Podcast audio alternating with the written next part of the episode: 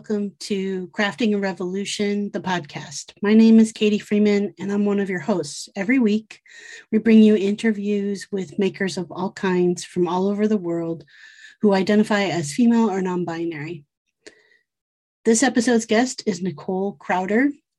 Nicole Crowder Upholstery is a Black owned furniture and upholstery studio creating commissioned generational one of a kind pieces of furniture and home furnishings like meditation pillows, poofs, and more. Nicole's work has been commissioned by the leading hotel chains, restaurants, and spaces. She has also created bespoke pieces for private clients and has been featured in design publications including Architectural Digest, Elle Decor, and Martha Stewart Living. Nicole began her journey into upholstery design after spending her childhood traveling and often moving with her family.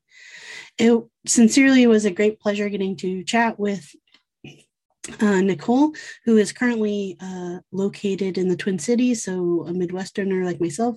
And um, we got to really kind of talk some nuts and bolts about like taking your work to that next level um, and working with places such as World Market, like Nicole does. So, a great conversation.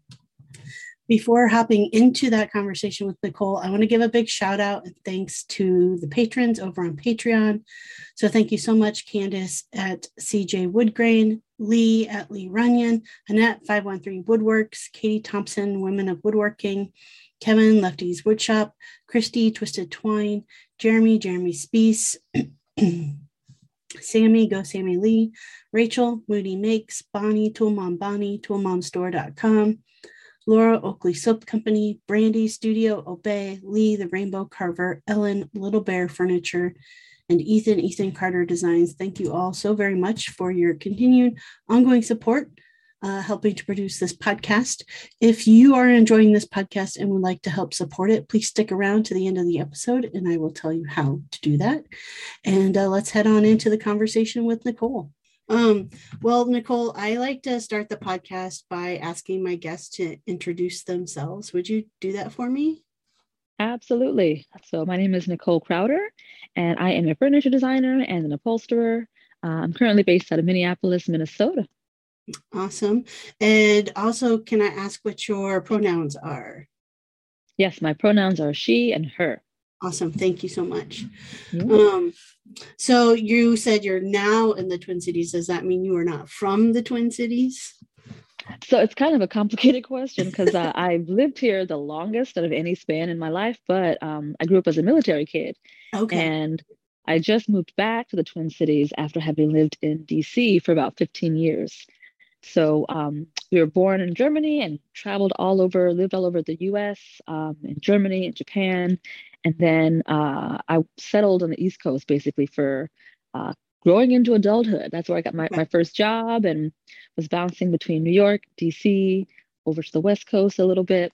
And then in December 2020, I decided that, um, you know, as much as I love DC, mm-hmm. I felt kind of pulled to leave. So that's what brought me back to, to Minneapolis. So I've been here now for almost a year and a half. Yeah. Okay. Um, and decided to move amid, uh, amidst a pandemic. Listen, my timing, you know, it's, it's one of those things where I'm like, I lean into the pivot, whatever yeah. time it is. And I like nothing honestly was propelling me to leave DC. It was amazing. Mm-hmm. Business was wonderful there. Um, I felt like I had a, a, foothold in terms of upholstery and mm-hmm. clients because there were so few upholsterers there. Um, but I just remember I was on my balcony around June of 2020, and maybe it was the glass of wine. I don't know, but I was like, I feel like you know DC is is giving me so much, but I'm kind of ready for a change and, and mm-hmm. a shift. And so my thought was to move to LA. Actually, I was like, we're going to go for warmer pastures, mm-hmm. big apartment, all that. And so many other elements kind of came together around the holidays when I moved or came back to Minnesota to visit my family and there was really something that was just like, no, you know, Minneapolis is where you should be right now, closer to my family. I can really slow down and sort of rework or rethink how I wanted to work because I was just, you know, foot on gas pedal, even in the midst of a pandemic, which was mm-hmm. wild. And um, so I'm, I'm really grateful that even though I hadn't planned that shift, it's worked out so much to allow me to reframe, rework um, how I just move and operate differently. And I'm I'm happy to, you know, get into mm-hmm. some of the the sort of specifics of that as well, how those changes have really been, you know, into action. Yeah. And and we definitely will. Um I, I guess at first I want to say I don't think you're like alone. I know that a mm-hmm. large like large percentage of like people especially in the US have like kind of taken a step back and said like you know what do I want to do with this? It's like yeah. kind of great big moment of change. Um I mean, I know absolutely. I know that's what ended up driving me to like applying to grad school and stuff. It was just like, I don't want to do this. Like, yes, you know, and whatever that this yeah. is for you individually, you know, yeah. it's like whether it's the job, whether it's the the location where you are, whether it's the way that you are working on your job, even if you do love it. Mm-hmm. Yeah, I mean, it's been such a radical shift for people. I think half of my friends have moved back to their hometowns. Mm-hmm. Another friend mm-hmm. just announced he was moving back to um, New Jersey after also having lived in DC for about 15 years. And I'm just, I love it so much. I love that intent, um, sort of intuition, mm-hmm. you know, being like, okay, there's something happening here internally as well as externally. And I'm leaning into that. Mm-hmm. Yeah, absolutely. Um, so I do want to I want to take a step back and just dig in maybe a little bit more about like kind of your your roots of like furniture and upholstery. Like how did you get into it? So i started um really uh, sort of serendipitously. Uh, an RA of mine from college actually. At the time I was working as a freelance photographer for apartment therapy. So I was going to her home to photograph her place with her husband.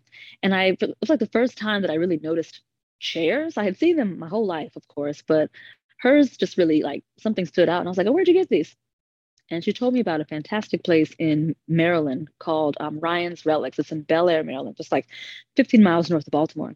And so I went out there and they had tons of just amazing mid century furniture. It was two full warehouses. And I bought a few pieces, um, went to the fabric store, bought some really inexpensive fabric. And then just through like a lot of trial and error, I was taking these chairs apart, putting them back together.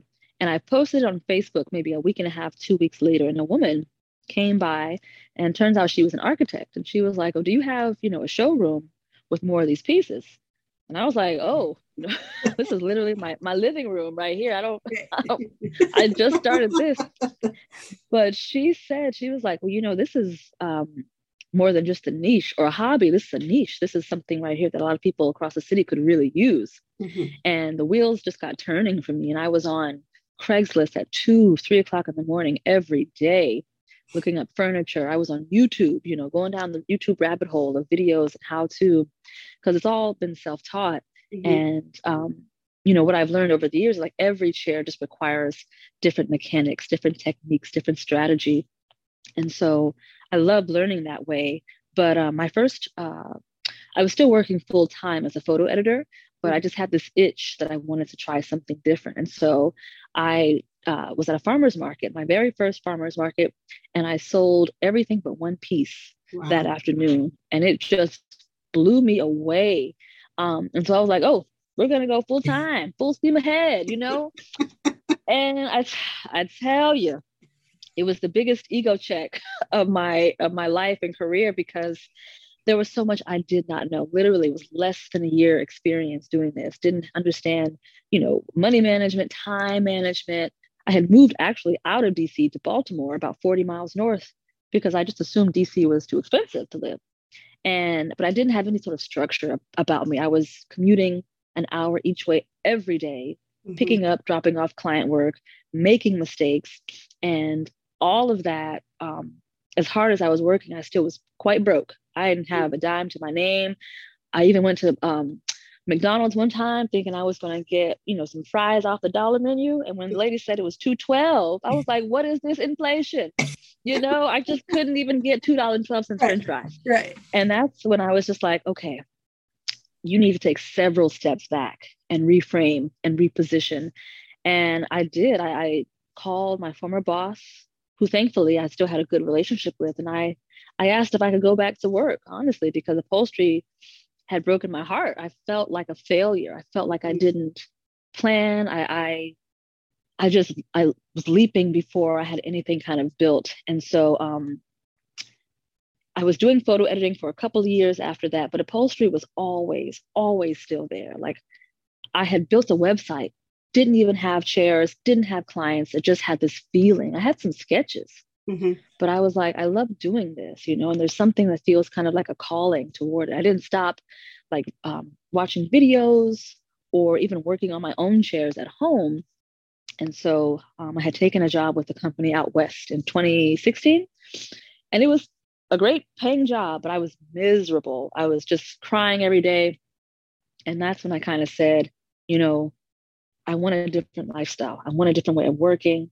And I was like, upholstery is it for me. That's really what I want to do in this next iteration of my life. And so I quit my job with five months after having been there. Everybody and their mom was like, What are you doing? What is happening? you know? Yep. And I couldn't, I couldn't like just okay. I don't need to in this mm-hmm. iteration. You don't need to do that when you're transitioning. And um, I moved back to DC. I got myself a one bedroom apartment and I put my business on uh, uh, Craigslist. That's what it was. Craigslist. No, no, I'm sorry. It was Yelp. Yelp. Yelp business. And I advertised that way. And it was my name at this time because the first iteration of upholstery was Third and Grace. Okay. But this time I was like, I'm going to use my name. Mm-hmm. And um, I had to, you know, stand on that and make sure that I, I had the structure, that I had a vision for how I wanted to work.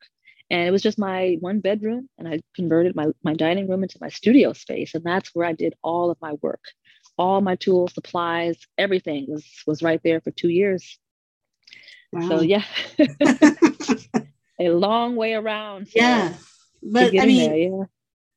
I feel like so when you were a photo editor, like was that did you go to school for photography and that kind of work? I I didn't. No, I went to school for English. My major, I was okay. a English major, and I loved history, so I studied both of those. But I took a photo internship at Essence Magazine in um, mm-hmm. 2006, right before I graduated from um, college, and that experience really opened my eyes because I thought I wanted to be a full time photographer, going mm-hmm. out, you know, to different countries and photographing different things. And I was like, I love this idea of collaborating with designers and putting together a package, and you get to mm-hmm. see, you know, how they they work with photographers and being on sets. All that stuff just excited me, and so um, I decided I wanted to become a photo editor, and that I did for about ten years, working with. Um, I started with AARP in DC. I worked with the Washington Post, overseeing like food, celebrity, fashion, travel, basically all the features. Mm-hmm. And then when I was at the Post, I was there for about two years um, actually, I was there for two years and then I got promoted to the features photo position. And three months within that job, I got an email from a recruiter at Netflix asking me to, you know, talk to them about a position. And I thought it was spam, honestly, because yeah. I was like, who from, you know, Netflix is right, emailing right. me in my work account. So I deleted that email and I went about my business. Right. and then um, about a week later, they wrote back and they were like, hey, sis, just following up on our notes, you know, are you interested in talking? And I was like, oh, okay. And, you know, it was exciting. It sounded yeah. very cool and all that stuff. But the photo editing part of me, it was, it's, it is still such a big love of mine because I love print. I love um, binding and emerging photographers. Um, I just like visuals. I'm a super visual person. Mm-hmm. And that translates too to my upholstery work now in so many different ways like oh, yeah. not just you know when framing them and photographing them or finding out the right um, backdrop for them mm-hmm. but even in like coming up with their designs you know it is collaborative to some degree whether it's with clients or just me in conversation with that piece of furniture of like okay what's the story that i'm trying to tell with this and what are the parts that need to come together to convey that story so yeah. I, I find that correlation really fun still. Well, and I think too, like like you said, like I think it can give you the background of just like design. Like someone mm-hmm. might not think from the outset, like, you know, yeah, photographer, editor, like um, right. leads to design, but like Woo. the places you worked with, I think gave you like kind of that angle of it. Yeah, absolutely. Like that was where I kind of cut my teeth with design was, mm-hmm. you know, asking questions or even taking some criticism, you know, about like, okay, why this photo, not that photo, or the placement of a certain photo, or even just how to convey, you know, work with the photographer to mm-hmm. say, this is the type of story we're trying to get. Here are the shots that I need, or working with editors. Like a lot of it is the communication, it's conveying your vision so that someone else understands it, so that you can, you know, execute this project in a way that all parties are satisfied and um, a bit of it is psychology too, which I mm-hmm. think is when working with clients, upholstery work definitely has that because some clients, they may have already envisioned how they want a piece to look in their home or their office space. But me as a designer, I'm trying to also bring a bit of um, my my talent, my eye to this project. I, I hope that's why you, you hire me as well, is you saw something that I'm doing that you want on your furniture. Mm-hmm. And so it's me not so much trying to bring them to my side, but showing them, I want to make this piece an extension of you. And here are the prints and the patterns that we can use and, and sort of pair together to complement that mm-hmm. um, if you're open to that possibility. So I I really love thinking about the the crossover between photography and photo editing because yeah, to your point, it all is design, just yeah. different titles. Yep, yep. Today's episode is sponsored by Athena Outfitters. Athena Outfitters is a quality workwear brand for hardworking women that sells everything badass beauties need to get the job done, from work boots to basics. They curate the toughest essentials made to help you perform. Every piece is handpicked to seamlessly slide right into your daily lifestyle, from rugged and roguish weekday wear to effortless weekend flair you can fill your closet with gear that can do it all. So for Christmas, I ordered my wife like a very nice pair of slippers from Athena Outfitters, and she loves them. Loves them so much that she has accidentally gone to the gym and the grocery store in them because they seem to never leave her feet. So definitely a place to go check out, go get the goods that help you not only out in the shop, but just in your daily uh, work around the house and outdoors. As a listener of the podcast, you can go to Athena Outfitters website and use coupon code M M as in M&Ms 15 for 15% off any purchase. So again, you go to athenaoutfitters.com and use the code MM15 and get 15% off of your purchase at checkout.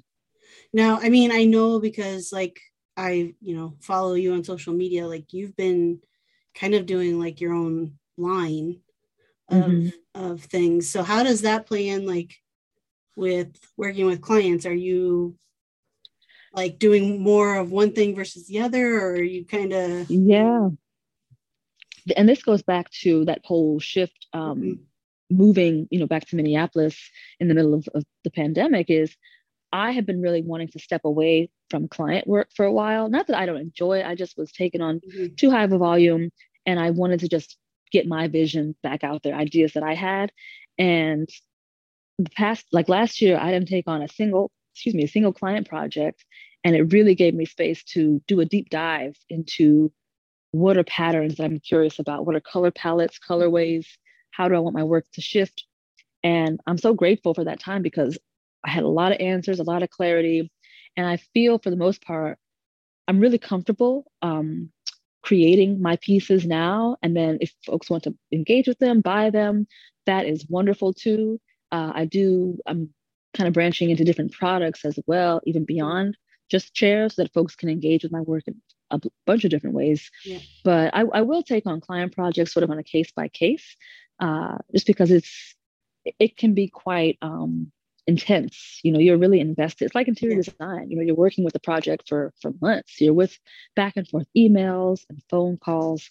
So i've been thinking about kind of how i want to expend my energy throughout the day and putting it into the furniture that then can go to you know a showroom or a store or a mm-hmm. museum.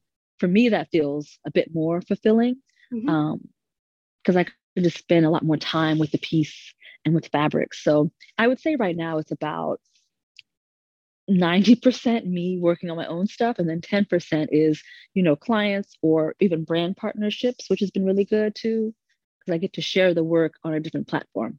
Yeah.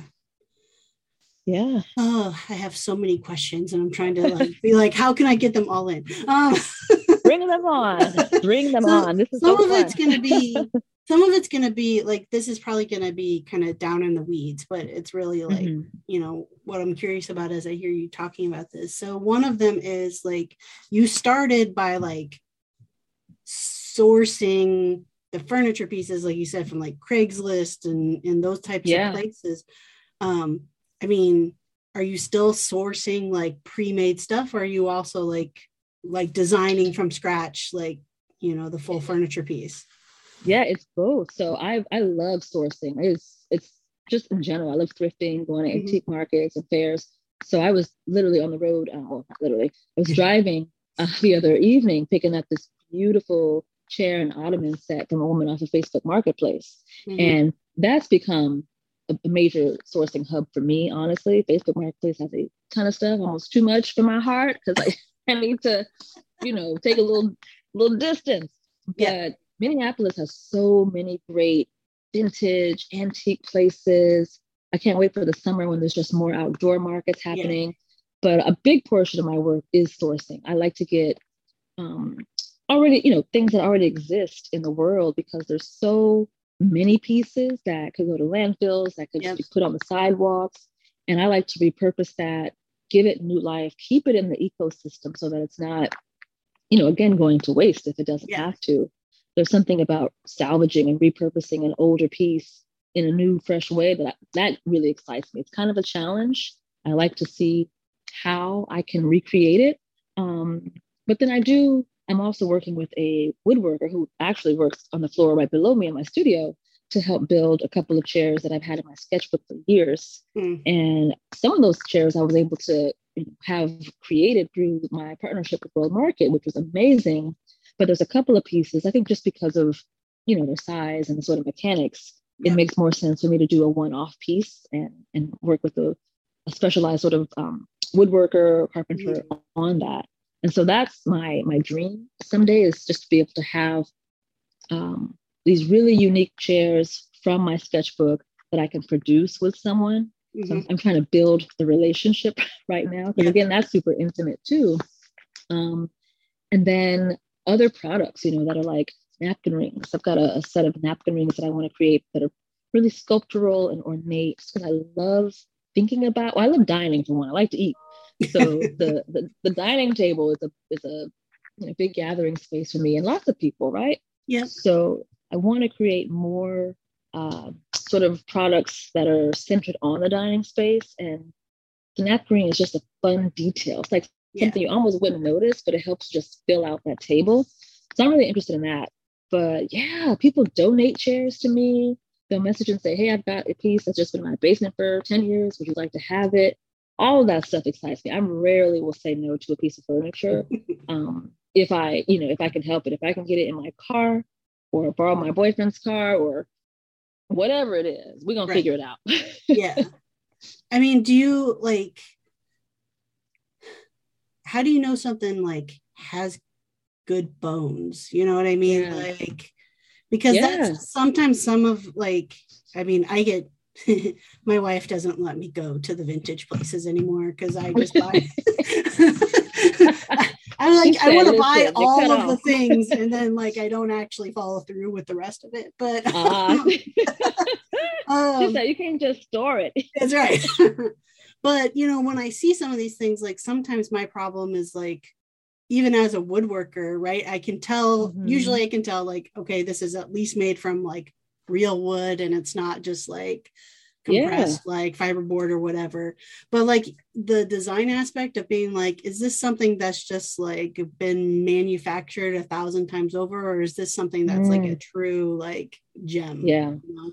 that's like everything you said right there i just love because i'm i'm trying to do that assessment each time i find a piece it's like what about this you know mm-hmm. why do i want to take this home with me and a lot of times it's the frame of or the sort of details and the ornate fixtures of the frame. Like I like a chair that has a unique frame that's not, you know, something that seems manufactured, which is the irony, you know, me having a collection that is manufactured. Right. But it's like I the chair that I got recently is an antique uh, slipper chair, and it just has these beautiful curves and carved details.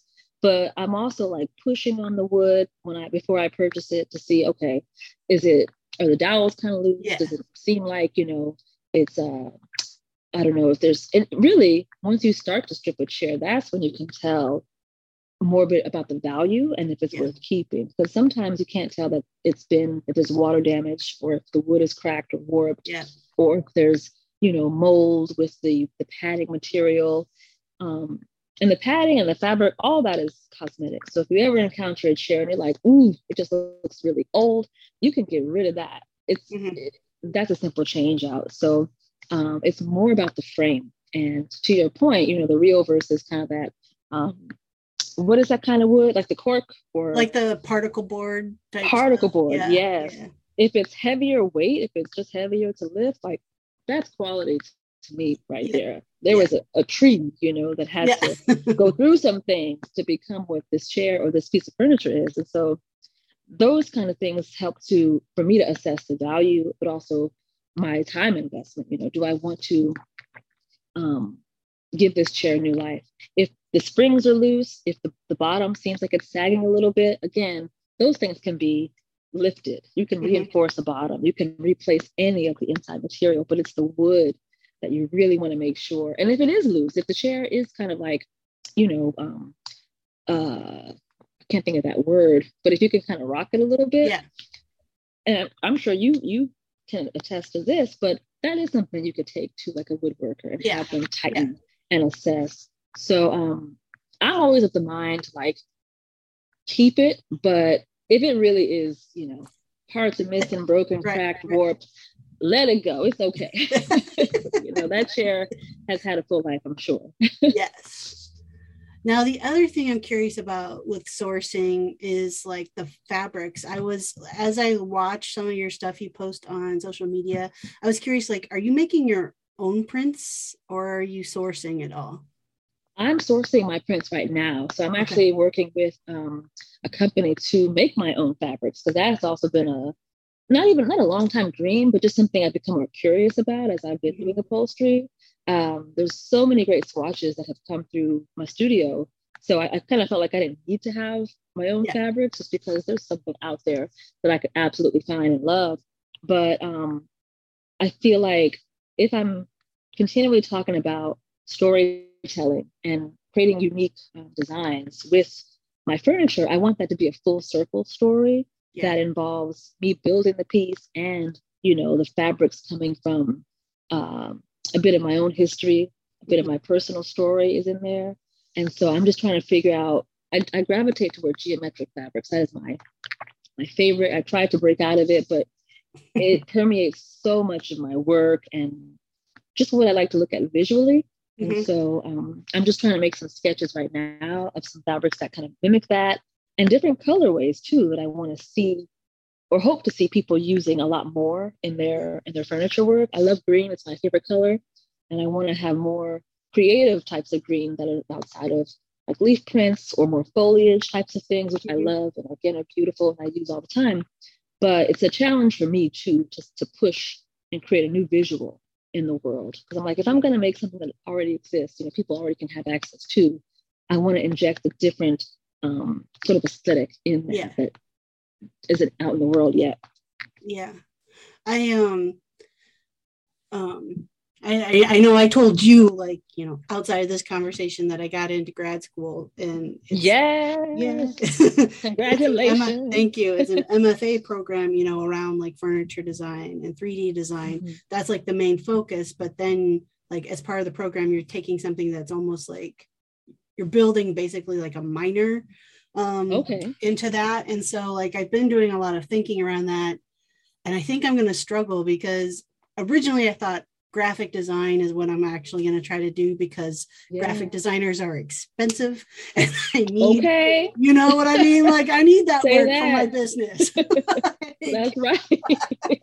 so you are thinking, not lying. no. So I was thinking about that but but then I also remember like during my tour there she mentioned that a lot of people who do the 3D design program kind of do the minor in printmaking because they end up printing, making their own prints for their own like oh, upholstery work. And that's yeah. just like really kind of been rolling around more and more in my head of like, that could be really fun, like to be Huge. able to bring that in, you know? Huge. Yeah. And like just a different, you know, um, avenues where that yeah. can go. Like exactly. the printmaking clearly isn't just for furniture, but there's draping, there's mm-hmm. collaborations with brands, you know, there's clothing, there's just a, I mean, even um, flatware, you know, there's yeah. so many ways to incorporate printmaking. And that's what I think is so fun and fascinating about it to me. It's the designs are awesome, but just their multiple usages. Mm-hmm. Uh, I'll say towels, yeah, towels, rugs. I, I love pattern. At one point, I tried to convince myself that I was a minimalist, and I was like, "You are lying. You are nuts. That's not your ministry." And I just love print. I love big, bold prints and mixing as many of them as I can. Mm-hmm. Um, so I, am super excited about you know this possibility, this minor for you. Yeah. And if you decide to go down that, you know what avenues will open up. Let me know. exactly. But I mean, that does lead me like to the other line of questions that were kind of rolling around my head for you, were things like like a little bit of the nuts and bolts of like how how did you get with like world market? How do you get like yeah. in with brands to like drive this into more of a line and you know because mm-hmm. i would say as like artists as maker people like we have to find like have several avenues of revenue right? It's like you can't put yeah. all of your eggs in one basket um so true. otherwise you can't support yourself. So it's like I definitely have my sights on like eventually I want to have my own line as well as like creating my like unique one of a kind pieces. Yes. And so it's like how do you how did you do that? How did you come about that relationship? Yeah, and I want to give as many details as I can. So if, if you find that I'm getting long-winded or you want to break yeah. things down, let me know. Just stop me. Okay. I can, I can chat. So it was uh, June of 2020 when World Market had emailed me, and I was in my studio working on a chair, and I got an email um, from one of the buyers who was asking, you know, have I ever considered a collection of furniture and fabrics? And like, I think I dropped my phone because that's like a surreal email to get, and one that at that yeah. point I didn't expect to get for several years. So I had right. only been working full time for three years at that point. And I think part of it, I'm hoping the majority of it came because they had seen my work, you know, just out in the world, or someone had shared it.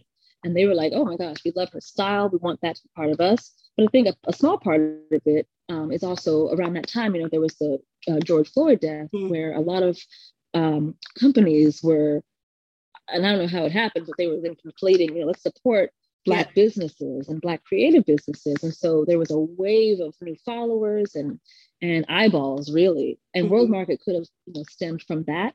But um, I wrote them back and said, absolutely, you know, when, right. when you want to set up a chat? You know, let's, yeah. let's go. And they were so upfront about it, you know, saying we recognize that within our collection of at least furniture, there's a dearth of prints and, and bold designs and patterns. And we love that that's the space you're in. We want to put that, you know, um, on the furniture. And we want you to design the pieces that you've always kind of had. So it was an invitation to create new stuff, but also reimagine some of their own pieces with my my fabrics. And we, it was a, uh, a tedious process. Like honestly, we're still very much, um, you know, doing back and forth emails, but the conversation started with terms and a contract. Mm-hmm. And I had never worked with a licensing, you know, licensing yeah. at all. So yeah. I reached out to a friend, Justina Blakeney, who, you know, queen of print patterns. Oh my God, I love products. she is like the truth. Okay. Yes. is amazing. I love her dearly. And I'm so grateful that she, you know, answered my message. And when I mm-hmm. asked her if I could just kind of chat for a bit to get some feedback, and she gave me lots of great insight about specific language to have on your contract, mm-hmm. negotiating royalties, negotiating royalties for um, retail versus wholesale, you know, what to get for your, your upfront rate. Mm-hmm. Because I was thinking in my sort of naivete, I was like, oh, okay, I will propose a rate, you know, for me creating these sketches and working with them. And then, um, you know, that rate has to be like the highest one right there. And I was like, no, honey, the money is in the royalties. Okay. Mm-hmm. So I'm so grateful. My friend's, my best friend's sister is a lawyer, and she graciously looked over. She combed through my contract like with a fine tooth comb, and threw out so many terms, added new stuff, and really advocated for me based on what I wanted to happen for myself. Um, and she, a big part, a big thing she did was negotiating like liability in case you know something yep. happens while this yep. furniture is in someone's possession, which is something I didn't even think about. Mm-hmm. Um, who owns things? Because the original contract was that uh, World Market would own it all. And she was like, no, they can own this specific fabric on this specific chair, but right. they don't own your sketches. They don't own, you know, the design of your work. And that, you know, can open up possibilities for me down the road if I decide to use that same furniture style, but with different mm-hmm. fabrics. And so, and that was something that Justina also pushed and allocated for or advocated for was to own everything. You know, it's your name, it's your brand. Um, I worked for the first time with a lawyer to get a trademark on mm-hmm. both my name as it pertains to appearances and where mm-hmm. it was TV and branding, but also as a service, um, providing a service and a product, because that adds so much protection right there yeah. and also increases your value when you're trying to negotiate hopefully future contracts for licensing um, and so we also negotiated higher royalties as well because the brand is not going to tell you initially how many SKUs they're going to buy, how many pieces of furniture are going to be sold. But you will find that out when they send you an email and say, hey, you know, here's the royalty based on, you know, we bought all the furniture. This is what we've assessed the value or what we're selling it at. And that to me was like super eye opener right there. I was like, oh, my sketches, um, to be quite transparent with your, mm-hmm. your listeners about numbers if I can. So they paid me 10,000 for my sketches, but okay. the royalties were like, you know, 50 times that because yeah. those pieces are going to every store across the country and they are going to make a large chunk, hopefully, you know, from yeah. those sales. Yeah. And so the more you can negotiate your royalties, just the better position for you. And you um, still owned that, like you said, mm-hmm. you still owned the sketches and stuff like that. Exactly, exactly. And I, when I sent them the sketches, I also, um, this was at the request of my lawyer, I dated them and I signed them and I scanned them so mm-hmm. that there was never going to be an argument about you know, who made these sketches down the road. Yeah. And so all those kinds of protections I'm so grateful for because you know you do get caught up in that shiny object, like right. the excitement, it's amazing, and you want to make sure that you're playing nice or whatever. Yeah. But at the end of the day, you know that's what gets a lot of creatives caught up too is the lack of protecting your IP as much as you can. Yep. And uh, there's throughout this process, because um, again, it's been about two and a half years. There's been a lot of advocating and saying and pushing back too. As much as I'm excited about the progress, there's also the the note of like, no, I, I don't want this, or this timeline doesn't work, or that color palette doesn't work for me, or I would like to have another design option to offer people. Mm-hmm. Because at the end of the day, it's your name yeah. that's on it. No one is going to see the buyer behind the scenes. Right. They're going to see, you know, it's Nicole Crowder upholstery on the shelf floor.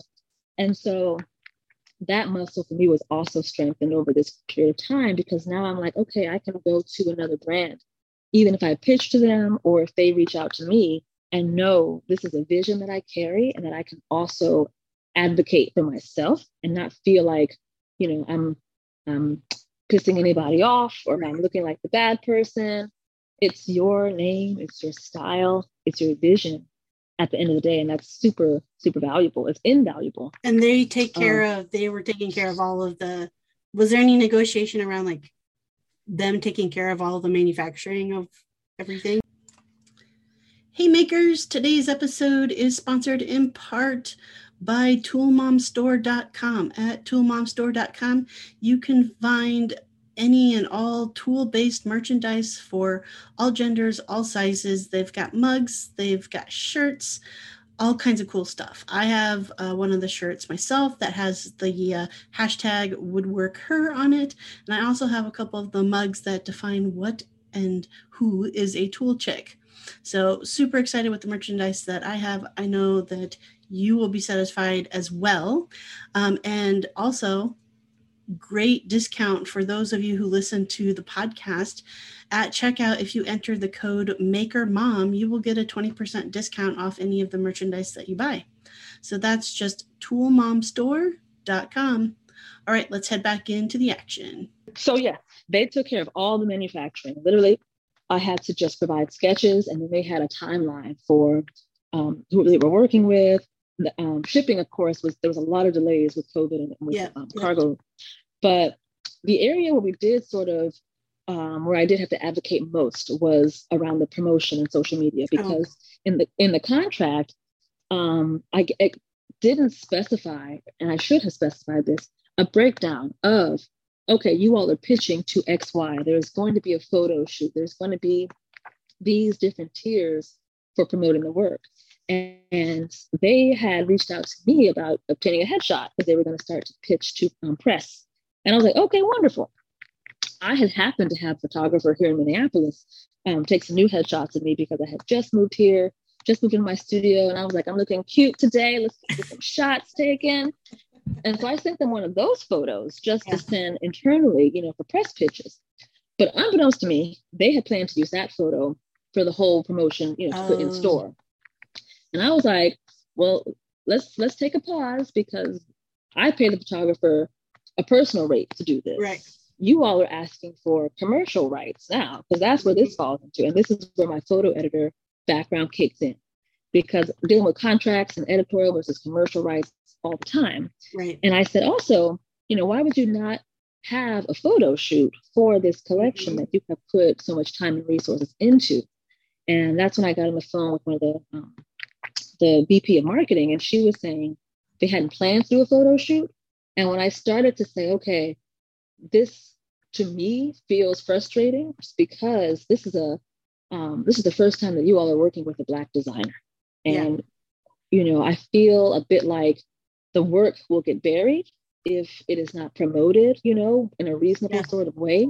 And also, if you don't have budget for a photo shoot, you know, you're not going to just not pay a photographer to have their work be featured in your store to sell your product. Yep. There's a whole gap right there that yep. I, I want to make sure we're on the same page about. And the next day I got an email and say, we're going to do a photo shoot. We're going to fly you out to Oakland. And so that's how even the, the promotional photos for the collection came about is just sometimes you have to push back. It might seem like a very obvious thing, like why would you not have photos of this collection? But brands are doing a ton of things right now. And mm-hmm. if it's your vision, if, if you know this is like you're serious about the quality of work you want out in the world, there's no voice that can quiet that. And so this was all me just speaking up for myself. I don't have a manager I don't have a publicist. I just have an attorney and myself.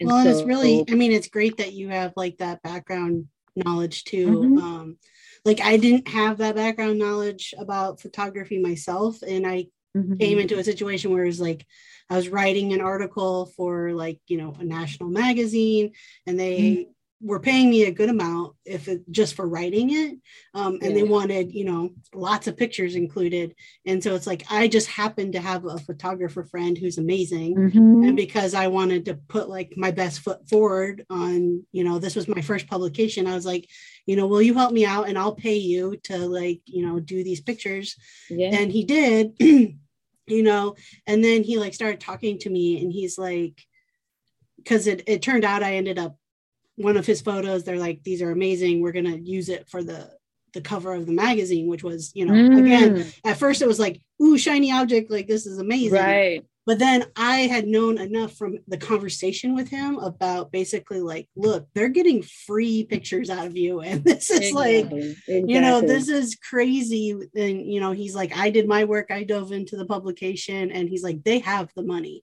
Um, exactly. It, you know, and so he was like, no. And having that conversation with him allowed me to then advocate with the editor, like, this is really great. However, I'm going to mm-hmm. negotiate a separate fee for the cover photo alone. Uh, That's right. You need to pay this photographer because this is completely different than what we had negotiated before. That is right. You know? Oh, I'm so I'm so happy you did that because even working on the the photo editor side, it is very common, you know, where if you can get a free image, wonderful, you know, right. if it's high quality resolution, right. like we will take it and not pay anything. Right. But there is a great difference between like a, a feature spot photo and then a cover photo. Yes. and even, you know, with a small publication, you know, it's like a minimum of five thousand dollars, you yeah. know, for that, for a for a cover, you yeah. know, because you're helping to sell their their product basically. Yeah. It's it might be free promo for you, but you know the photographer the stylist whoever right. they're putting up their service as well so yeah i'm, I'm really sensitive yeah. to those things too just in, in general you know whether yeah. it's like giving credit to people online or, yeah. or whatever it is like that part of my brain comes to the forefront yeah i mean i think uh, like that alone is is a skill that i i i don't think a lot of um like I, I think there's benefit for a lot of content creators to understand some of that like right from the start like i'm one who definitely yeah. fell into like not understanding that right like mm-hmm. at the get-go because that was just not my world it's like well i'm just putting yeah. out this stuff um yeah but understanding is like no you need to give credit to like everybody involved um, yeah and it's understandable well it's like it's common i think for that to have happened especially with you have so many social platforms and sites like Tumblr. You know, years ago that was a a hotspot for photos and imagery mm-hmm. just being shared without credit to the original creator. Um, and Instagram, you know, falls into that space too. So yeah, it's uh yeah, it's like we all have a part in that. If I see some of your work is out here, I'm like, okay, tag my girl. Like, right, yeah. you know, making sure that it comes right back to you. Yeah, yeah. Yeah. So you you said something in talking about that whole the like you know kicking off kind of that campaign with them about mm-hmm. being the first black designer to yeah the them? first not the first to work with them but to do their furniture because okay. they've worked with um, jen hewitt who i love and mm-hmm. she's got amazing pattern designs um, and she did a bunch of i think it was napkins and stuff but in terms of their their furniture the first. And I hadn't, I didn't know that until I was starting to dig in and do the research. But because they work with people from all around the world, right? But there's so many companies that, um, and this was a statistic that came out. I think it was in 2020, maybe it was 2019.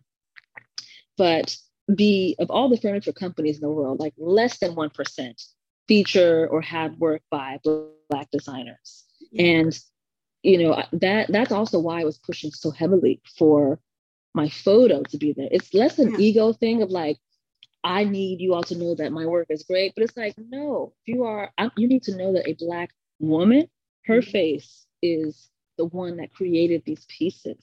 And if you're a brand who is trying to, um, not atone, but acknowledge, you know, that you've had a dearth of working with Black women or people of color in general, I don't want you to hide our faces like that. And I had this critique of um, publications, who again, this was around June and July of 2020, where there was tons and tons of listicles of, you know, 10 Black designers to follow, 20 people shifting the culture.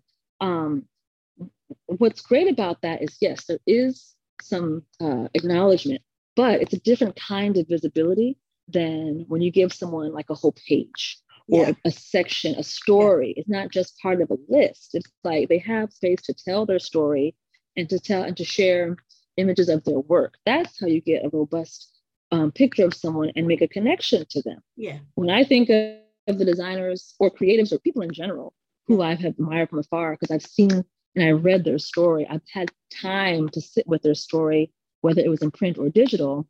I want that same latitude to be given to um, designers of color and it was really important for me to push that point with World Market and, and to be quite frank, you know, to shame them a little bit and say, are you all comfortable with this? Because I can see this. And it's a it's a tricky space, right? Because you don't want to call out a brand, especially one you're working with. But I feel like sometimes you have to call a thing a thing and hold people accountable because that's how you know actions change right. a lot of time.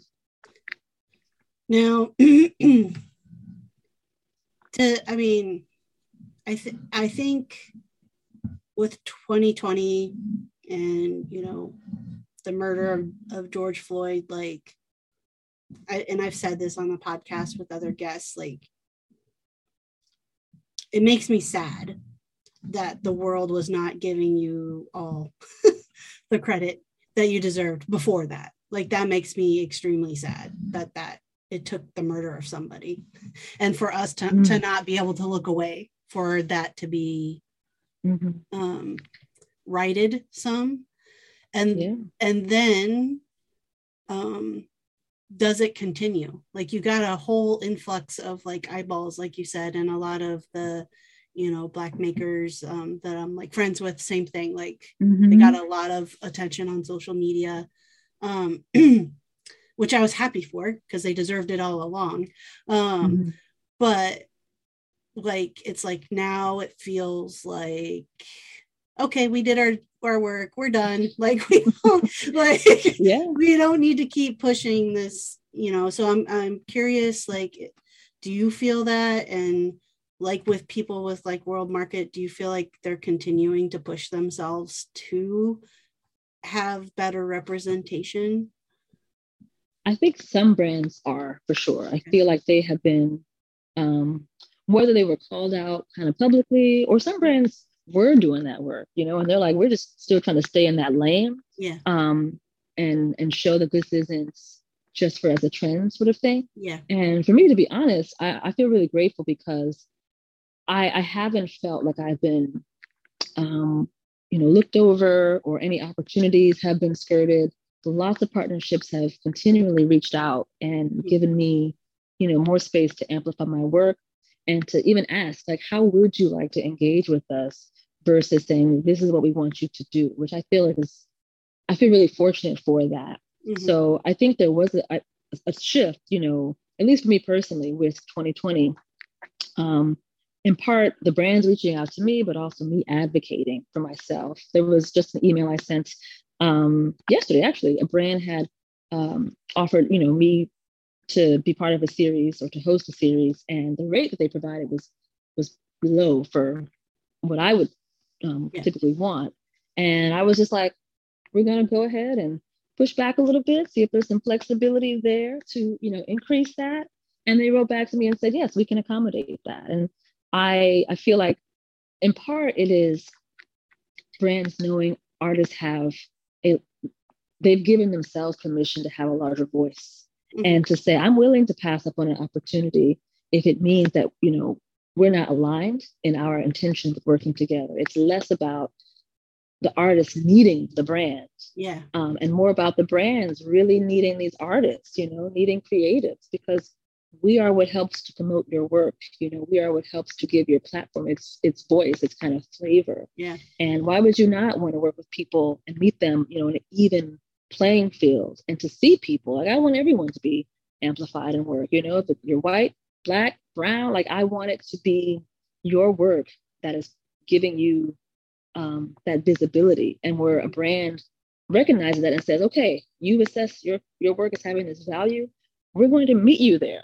because we we um, respect you that much. It's that's that's how I feel. I I hope um, for the brands that are kind of newly coming to the realization yeah. that like creatives of color out there, but they are really doing the internal work of saying, okay, how do we make this uh, part of the tapestry of our, our work culture, of our ethos? And it's not something where we're just spurting out, you know, a few people of yeah. color on our Instagram page every couple of weeks, but like integrate that. And if it takes yeah. time, that's okay. Because to me, that shows more genuine effort mm-hmm. versus like this quarter we're focusing on you know the blacks yeah so um or it's like you know, oh it's february so we need to get like exactly or, or, and i was so grateful let me tell you that no one had reached out in february to do anything i was like i can rest you know that's also just as important to like right. not overwork the creatives we yeah. you know these sort of arbitrary timelines of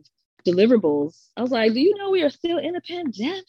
Right. like, why do you need this within a week? Mm-hmm. What's the urgency? Child, it's digital. You're, you're, yes. you're fine. you're so, yeah.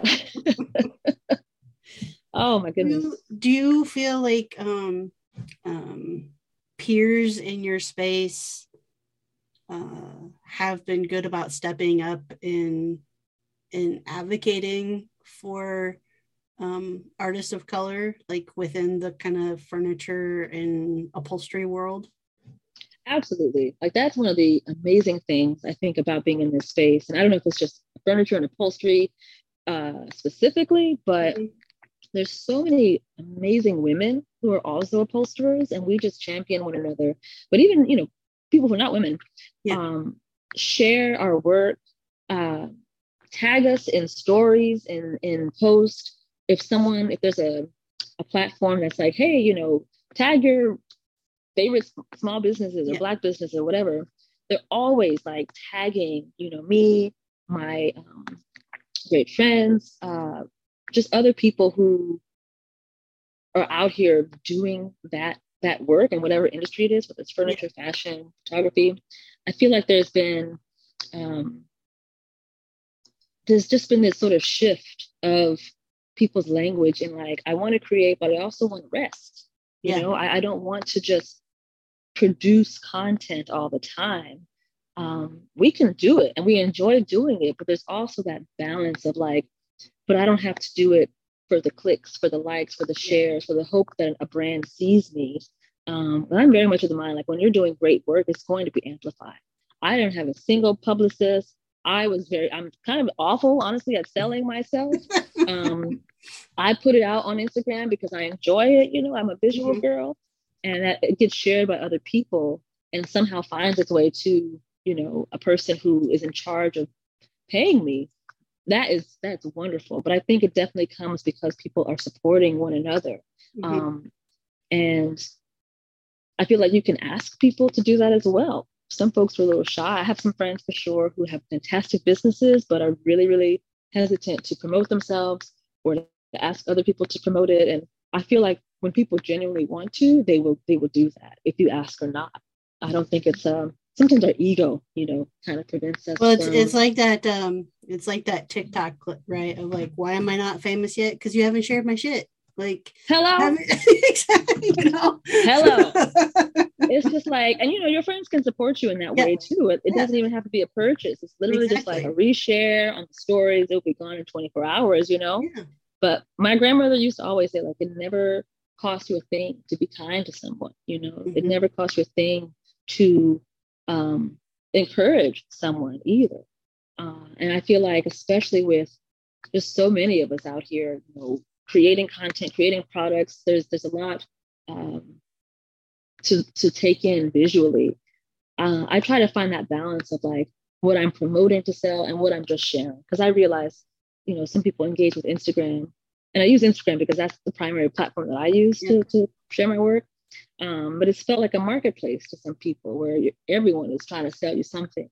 And I try to make it a space where that's not the case. I just want you to come and engage, you know, see something beautiful, look at a pattern, you know, in a way that you might not have before. And, you know, if you would like to engage the work, that's that invitation is there too. But ultimately it's up to me to figure out how I'm going to sustain my livelihood and make sure that I'm able to pay my bills and stuff because it's a lot of pressure and and I don't think it's fair pressure to put on people who are also operating in this you know capitalist society to be like buy this stuff share right. everything support me you know it's that's why and you said this earlier having your hands in many different pots is yeah. really really important yeah But yeah. I don't be working, you know, past you know, up to a certain point. Like I, I enjoy working because I do, but I also don't want to have to, um, you know, overwork my body just to pay right. my bills. Yeah. And mm-hmm. I mean, like upholstery's physical work for sure. Super physical. yeah. Yeah. I mean, I, I make massages part of my healthcare plan. Let me tell you, every week I'm just like, yes, this is what I need because it's part of my work. Yeah, I, I need to start mm-hmm. doing that. I haven't done that yet. Yeah, part of my like get, get on it. It changes the game because the first time I went in there, the massage therapist was like, "Oh, are you in construction? Like your back feels like a rock." Yeah. Like, ooh. Meanwhile, I'm just going along to go along, you know, bending yep. and stretching. So yeah, those those breaks are, are crucial. Mm-hmm. Um, well, we're at getting close to the end of our time together. So I want to make oh. sure I know it went fast. I want to make sure that um, I give you a chance to let uh, you tell the people like how they can find your work, where to go find your work, all the good stuff. Yeah, well, I so appreciate your listeners for for listening to this episode. It's been fun, mm-hmm. and you all can, can check me out on Instagram at Nicole M. M is in Marie Crowder, and I just literally last week got on the TikTok, but it is mostly the same videos from Instagram on TikTok, mm-hmm. and I'm there at Nicole Crowder as well. Uh, and then my website is NicoleCrowderUpholstery.com, where I'm selling meditation pillows and puzzles that I've made, but also some new work that I'm going to be putting up there shortly. Awesome. Awesome. Thank you so much for your uh, time this morning or afternoon. Oh, thank you for having me. This yeah. this was wonderful. Like honestly, I, I haven't had a chance to engage with a fellow creative in this way and really get into the minutia of the work. So this was a treat for me. Thank you. Awesome. Thank you. All right. So again, that was Nicole Crowder, and I will include the links on how you can follow along with her and see her work in the show notes for today's episode. The best places to find that is check the description on your podcast app for the episode.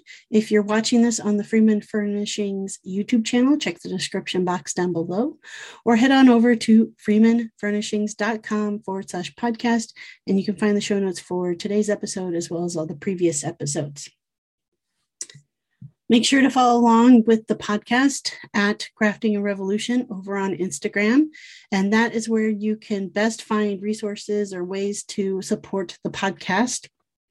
The link in the bio, again, at Crafting a Revolution on Instagram, will take you a couple of places. It will take you over to Patreon to if you want to do a ongoing monthly support or uh, it will also have an option there to do a one-time donation. So again, at Crafting Revolution on Instagram.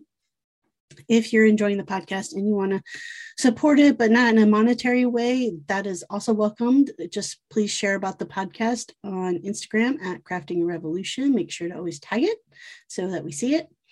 And uh, also, you can head on over to iTunes and Spotify, especially. Make sure you hit subscribe, like, and leave a review you might want to reach out to your host of the podcast.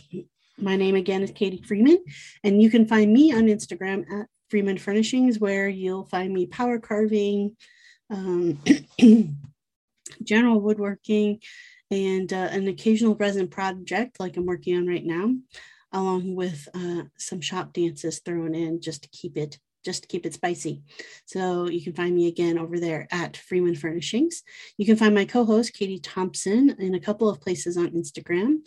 Maybe her main one being uh, Women of Woodworking. That is a passion project of hers that has been going on for years now, where she highlights um, other women in the field of woodworking. And then a more recent endeavor of hers, Pen and Chisel, which is a monthly online journal. So you can also check that out as well. So, this is the last episode for this week, and next week we will be back with one brand new episode. And in the meantime, as always, let's go craft a revolution. She, her, them, they got something they want to say. Solution for the toxic. Pollution is the constant evolution.